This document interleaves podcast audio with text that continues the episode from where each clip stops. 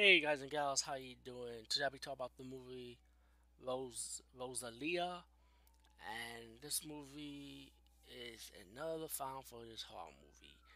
Um, it's about these ghost hunters that's gonna go through this haunted school with a history connected to one of the ghost hunters about a little girl who died by by a school, school teacher and a school janitor that was killed.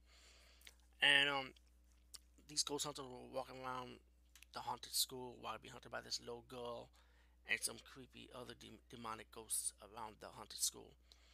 Um, the special effects was pretty good.